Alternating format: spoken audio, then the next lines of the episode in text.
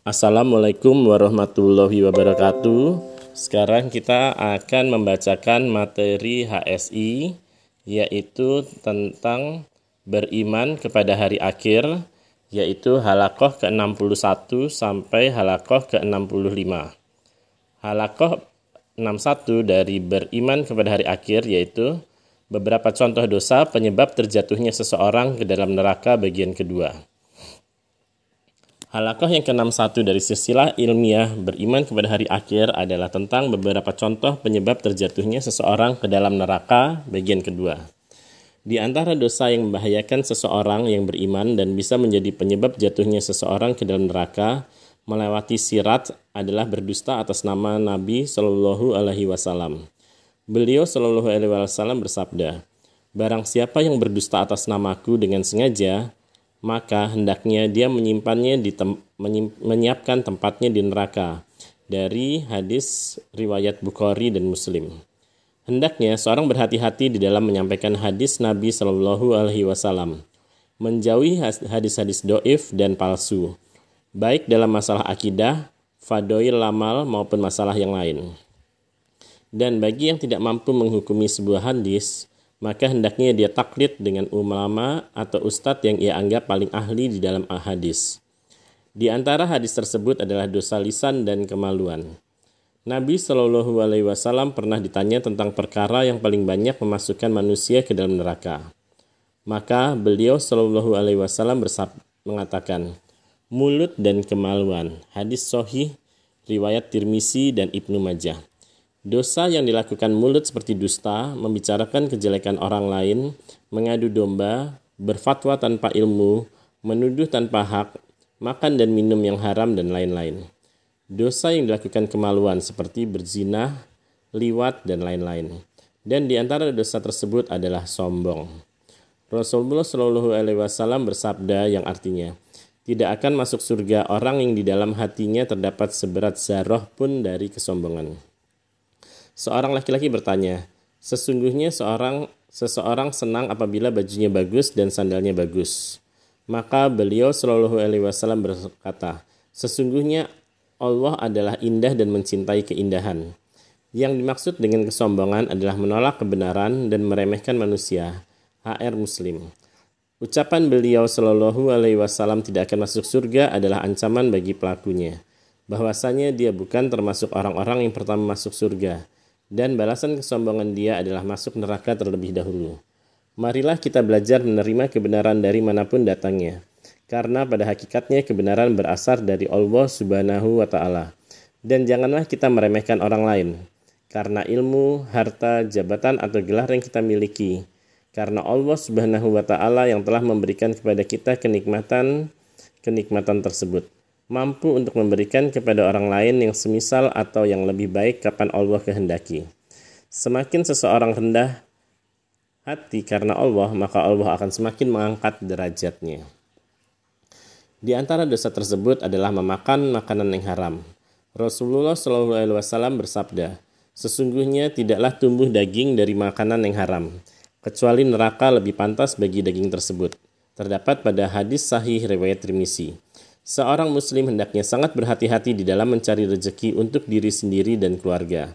Tidak memakan dan memberi makan, kecuali setelah yakin itu halal. Hendaknya ia menjauhi riba, memakan harta orang lain tanpa hak, menjauhi uang suap, menjauhi kurang dalam menimbang, dan segala jenis harta haram lainnya. Dan di antara dosa yang dapat menjadi sebab jatuhnya seseorang ke dalam neraka adalah tidak ikhlas di dalam menuntut ilmu, maksudnya ilmu agama. Rasulullah Shallallahu Alaihi Wasallam bersabda yang artinya, Barang siapa yang menuntut ilmu yang sebenarnya digunakan untuk mencari ridho Allah, dia tidak menuntut ilmu tersebut kecuali untuk mencari di dunia, maka dia tidak akan mencium bau surga pada hari kiamat. Terdapat pada HR Abu Daud. Di dalam hadis yang lain beliau Shallallahu Alaihi Wasallam mengatakan bahwasanya siapa saja yang menuntut ilmu hanya untuk menyombongkan diri di hadapan para ulama atau untuk berdebat dengan orang-orang bodoh, maka ancamannya adalah neraka. Hadis sahih riwayat Ibnu Majah. Itulah yang kita, bisa kita sampaikan pada halakah kali ini dan saya bertemu pada halakah selanjutnya. Sekarang halakah ke-62 yaitu tetap di silsilah ilmiah beriman kepada hari akhir yaitu beberapa contoh dosa penyebab terjatuhnya seseorang ke dalam neraka bagian ketiga. E, di antara dosa yang bisa menyebabkan seorang terjatuh ke dalam neraka adalah bunuh diri. Rasulullah Shallallahu Alaihi Wasallam bersabda, Barang siapa yang melempar dirinya dari gunung untuk membunuh dirinya, maka dia berada di dalam neraka jahanam, dilemparkan di dalamnya dan kekal selamanya.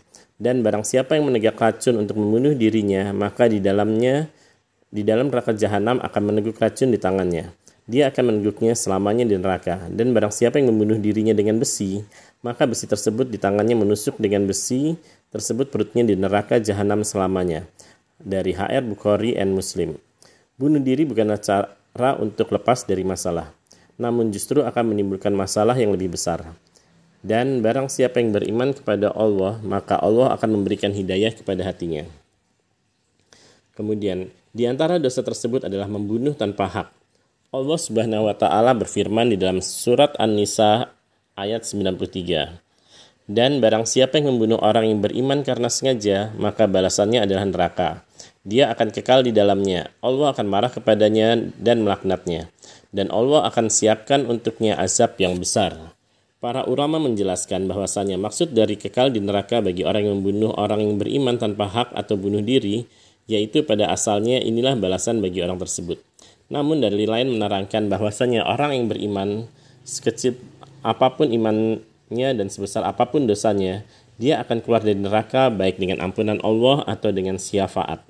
Dan di antara dosa tersebut adalah memakan riba. Allah Subhanahu wa taala berfirman dalam surat Ali Imran 130 sampai 131. Hai orang-orang yang beriman, janganlah kalian makan riba dengan berlipat ganda dan bertakwalah kalian kepada Allah supaya kalian beruntung dan takutlah dengan api neraka yang disediakan untuk orang-orang kafir. Dan betapa banyak praktik riba di zaman sekarang. Seseorang yang akan melakukan sebuah transaksi hendaknya mengetahui ilmunya. Dan janganlah dia menganggap mudah perkara riba ini. Dan barang siapa meninggalkan sesuatu karena Allah, maka Allah akan mengganti dengan yang lebih baik. Dan di antara dosa yang berbahaya adalah menggambar makhluk yang bernyawa, Rasulullah SAW bersabda, Sesungguhnya orang yang paling keras azabnya di sisi Allah pada hari kiamat adalah para penggambar. Terdapat pada HR Bukhari dan Muslim. Dan dimaksud dari para penggambar di sini adalah penggambar makhluk bernyawa. Masuk di dalamnya orang yang membuat patung makhluk bernyawa dan orang yang melukis makhluk bernyawa. Banyak para ulama yang memasukkan gambar fotografi dalam larangan ini. Tidak diperbolehkan kecuali dalam keadaan darurat seperti untuk surat-surat penting dan lain-lain. Perbedaan pendapat di antara para ulama dan banyaknya manusia yang melakukan janganlah menjadi alasan bagi seseorang untuk bermudah-mudahan di dalam gambar fotografi ini. Dan di antara dosa tersebut adalah dosa wanita yang berpakaian tapi telanjang. Rasulullah SAW bersabda, dua golongan dari penduduk neraka yang aku belum pernah melihat mereka, sebuah kaum yang memiliki cambuk seperti ekor sapi, mereka gunakan untuk memukul manusia. Dan wanita-wanita yang berpakaian tetapi telanjang berjalan lenggak-lenggok, kepala mereka seperti punuk unta yang miring mereka tidak akan masuk surga dan tidak akan mencium baunya, padahal bau surga bisa dicium dari jarak perjalanan sekian dan sekian. Dan makna berpakaian tapi telanjang ada yang mengatakan menutupi sebagian aurat dan membuka sebagian yang lain untuk menampakkan keindahan. Atau memakai pakaian tapi tidak sempurna seperti memakai pakaian yang tipis atau membentuk badan. Seorang muslimah hendaknya bersungguh-sungguh di dalam menjaga hijabnya dan ikhlas karena Allah. Semoga kesabaran seorang muslimah atas rasa gerah, risih, dan ribet yang mungkin dirasakan oleh sebagian dan juga kesabaran menghadapi gunjingan orang lain menjadi sebab selamatnya dia dari ancaman neraka.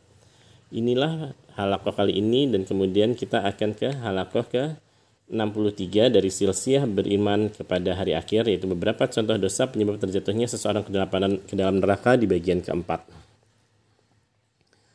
Nah, yaitu dosa eh, di antara dosa yang bisa menyebabkan seseorang terjatuh ke dalam neraka adalah dosa wanita yang tidak bersyukur kepada suaminya.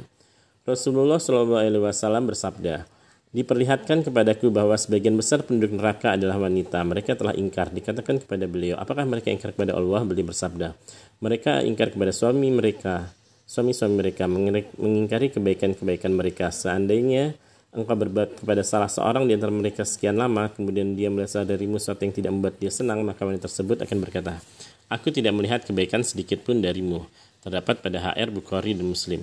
Seorang wanita yang solihah hendaklah bersyukur kepada Allah kemudian bersyukur kepada suaminya karena dengan sebabnya Allah Subhanahu wa taala menjaga dia sebagai seorang istri menutupi kekurangannya, menunaikan hajatnya dan lain-lain.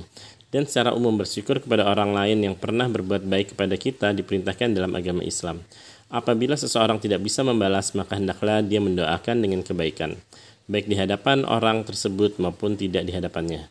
Rasulullah Shallallahu Alaihi Wasallam bersabda, Barang siapa yang berbuat baik kepada kalian, maka balaslah. Kalau kalian tidak menemukan sesuatu untuk membalasnya, maka doakanlah dengan kebaikan sampai kalian merasakan merasa bahwasanya kalian telah membalas kebaikannya. Hadis Sahih riwayat Abu Daud dan An-Nasai. Dan di antara dosa yang membahayakan kehidupan seorang hamba di akhirat adalah tiga dosa yang tersantum di dalam sabda Nabi Shallallahu Alaihi Wasallam. Tiga orang yang Allah haramkan masuk surga yaitu penjandu komar, minuman keras, anak yang durhaka, dan dayuts, yaitu laki-laki yang membiarkan kejelekan di dalam keluarganya.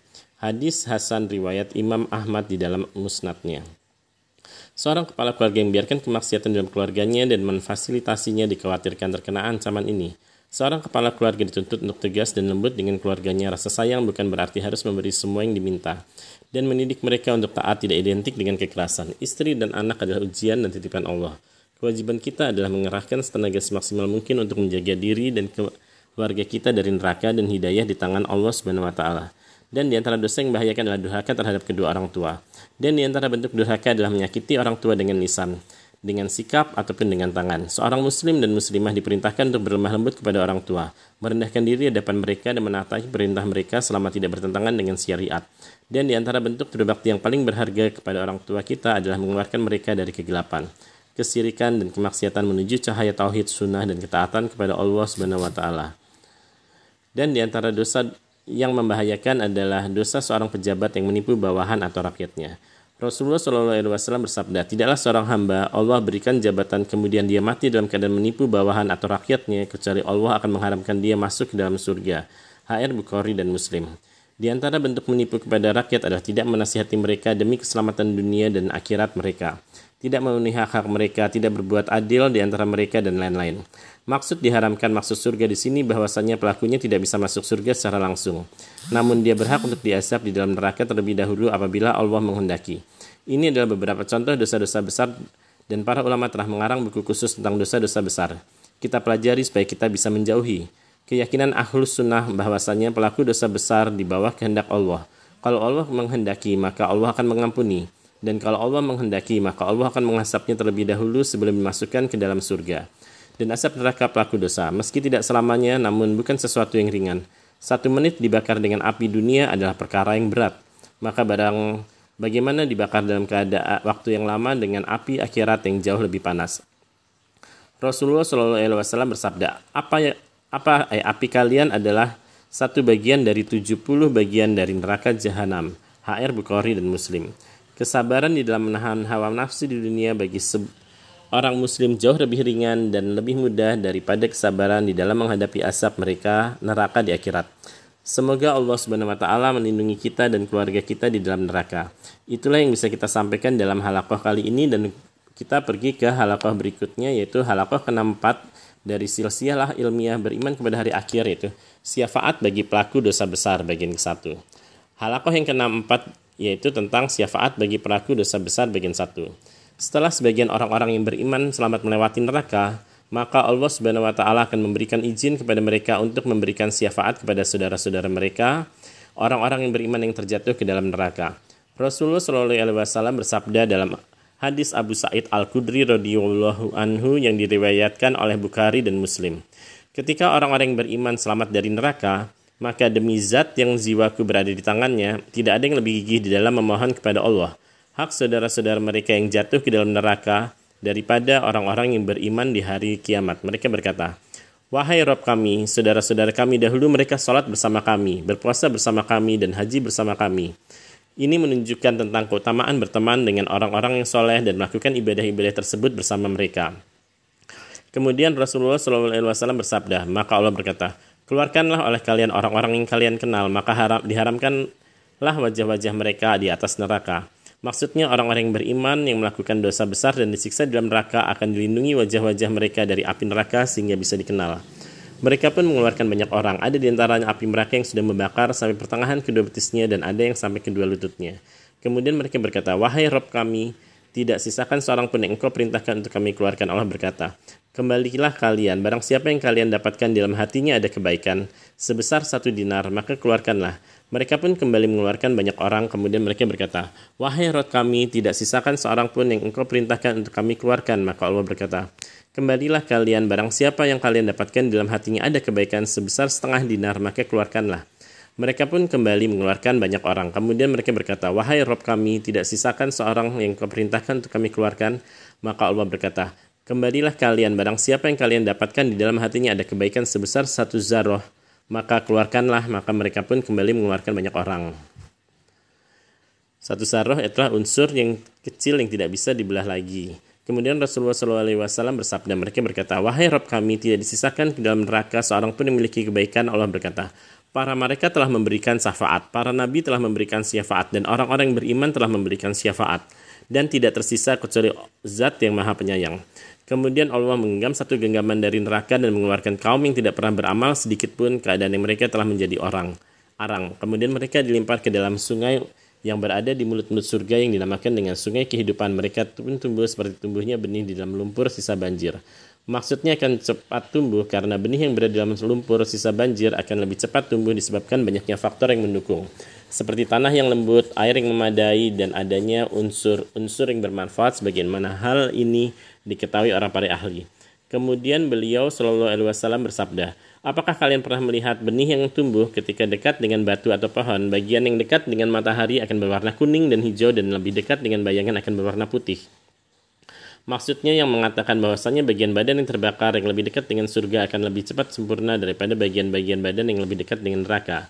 Rasulullah SAW bersabda, kemudian mereka akan keluar seperti mutiara dan di leher-leher mereka ada khawatin yang dikenal oleh para penduduk surga. Sebagian mengatakan bahwa yang dimaksud dengan khawatim adalah beberapa barang yang terbuat dari emas yang dikalungkan di leher mereka.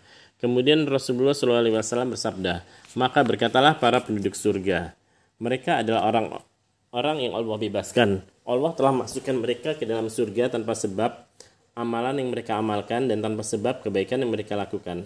Itulah yang bisa kita sampaikan pada halakoh kali ini dan kemudian halakoh ke-65 dari silsilah ilmiah beriman kepada hari akhir yaitu syafaat bagi pelaku para pelaku dosa besar bagian 2. Halakoh yang ke-65 dari silsilah ilmiah beriman kepada hari akhir adalah tentang syafaat bagi para pelaku dosa besar bagian kedua. Rasulullah SAW akan memberikan syafaat untuk umatnya para pelaku dosa besar yang disiksa di dalam neraka. Di dalam hadis Anas an eh, Anas bin Malik radhiyallahu anhu yang diriwayatkan oleh Bukhari dan Muslim bahwasannya Nabi Shallallahu alaihi wasallam akan minta izin kepada Allah untuk memberikan syafaat dan beliau diizinkan. Maka Allah akan mengilhamkan kepada beliau puji-pujian yang sebelumnya tidak pernah diajarkan kepada beliau di dunia dan beliau bersujud dan dikatakan kepada beliau, Wahai Muhammad, angkatlah kepalamu, berkatalah, maka engkau akan didengar perkataanmu. Mintalah, maka kamu akan diberi dan berilah syafaat, maka akan diterima syafaatmu. Beliau Shallallahu Alaihi Wasallam berkata, wahai Robku, umatku, umatku, dikatakan kepada beliau, pergilah kamu dan keluarkanlah dari neraka orang yang ada di hatinya adalah imam sebesar biji gandum. Maka beliau pergi dan melakukannya, kemudian beliau kembali lagi dan kembali memuji Allah Subhanahu wa taala, bersujud kepadanya, maka dikatakan kepada beliau, "Wahai Muhammad, angkatlah kepalamu, Berkatalah, maka engkau akan didengarkan perkataanmu. Mintalah, maka kamu akan diberi dan berikanlah syafaat, maka akan diterima syafaatmu. Beliau Shallallahu Alaihi Wasallam berkata, wahai Robku, umatku, umatku, dikatakan kepada beliau, pergilah kamu dan keluarkanlah dari neraka orang yang di hatinya ada iman sebesar zaroh atau kordalah, yaitu biji sawi. Maka beliau pergi dan melakukannya. Kemudian beliau kembali lagi dan kembali memuji Allah Subhanahu wa taala sujud kepadanya dan maka dikatakan kepada beliau, "Wahai Muhammad, angkatlah kepalamu, berkatalah, maka engkau akan didengarkan perkataanmu. Mintalah, maka kamu akan diberi dan berikanlah syafaat, maka akan diterima syafaatmu. Beliau Shallallahu Alaihi Wasallam berkata, wahai Robku, umatku, umatku, dikatakan kepada beliau, pergilah kamu dan keluarkanlah dari neraka orang yang di hatinya ada iman yang lebih kecil dan lebih kecil dari biji sawi. Maka beliau pergi dan melakukannya. Kemudian untuk keempat kalinya beliau kembali lagi dan kembali muji Allah Subhanahu wa taala dan sujud kepadanya. Maka dikatakan kepada beliau, Wahai Muhammad, angkatlah kepalamu, berkatalah, maka engkau akan dengarkan perkataanmu. Mintalah, maka kamu akan diberi dan berikanlah syafaat, maka akan diterima syafaatmu. Beliau Shallallahu Alaihi Wasallam bersabda, Wahai Robku, izinkanlah aku untuk memberikan syafaat kepada setiap orang yang mengatakan La ilaha illallah. Maka Allah berkata, Demi keperkasaanku, keagunganku, kebesaranku, dan kemuliaanku, sungguh aku akan keluarkan dari neraka orang mengatakan La ilaha illallah. Maksudnya ada orang mengatakan La ilaha illallah ikhlas dari hatinya dan tidak membatalkannya dengan kesirikan. Di dalam Sahih Bukhari disebutkan bahwasannya di antara amalan yang bisa menjadi sebab kita mendapat syafaat Nabi Muhammad SAW di akhirat kelak adalah membaca doa setelah mendengar ajan. Dan di antara amalan tersebut adalah bersabar atas kesusahan dan kesempatan kesempitan hidup di kota Madinah. Kemudian meninggal di dalamnya. Rasulullah SAW bersabda, Tidaklah bersabar seseorang di atas kesusahan dan kesempitan hidup di kota Madinah, kemudian dia meninggal. Kecuali aku akan menjadi pemberi syafaat untuknya atau pemberi saksi untuknya di hari kiamat. Apabila dia adalah orang Islam, HR Muslim ada dua golongan dari umat Nabi Muhammad Shallallahu Alaihi Wasallam yang tidak akan mendapatkan syafaat beliau Shallallahu Alaihi Wasallam beliau bersabda dua golongan dari umatku yang tidak akan mendapat syafaat dariku yaitu pemimpin yang solim dan setiap orang yang berlebih-lebihan dalam agama hadis Hasan riwayat Al Tabrani di dalam Al Mujamul Kobir kita mohon kepada Allah semoga Allah Subhanahu wa taala menerima syafaat Nabi Muhammad Shallallahu alaihi wasallam untuk kita semua. Nah, demikianlah hasil dari pembacaan silsilah ilmiah beriman kepada hari akhir dari materi HSI yaitu dari halakoh ke 61 dan 65. Oke, terima kasih sampai di sini dan merdeka. Assalamualaikum warahmatullahi wabarakatuh.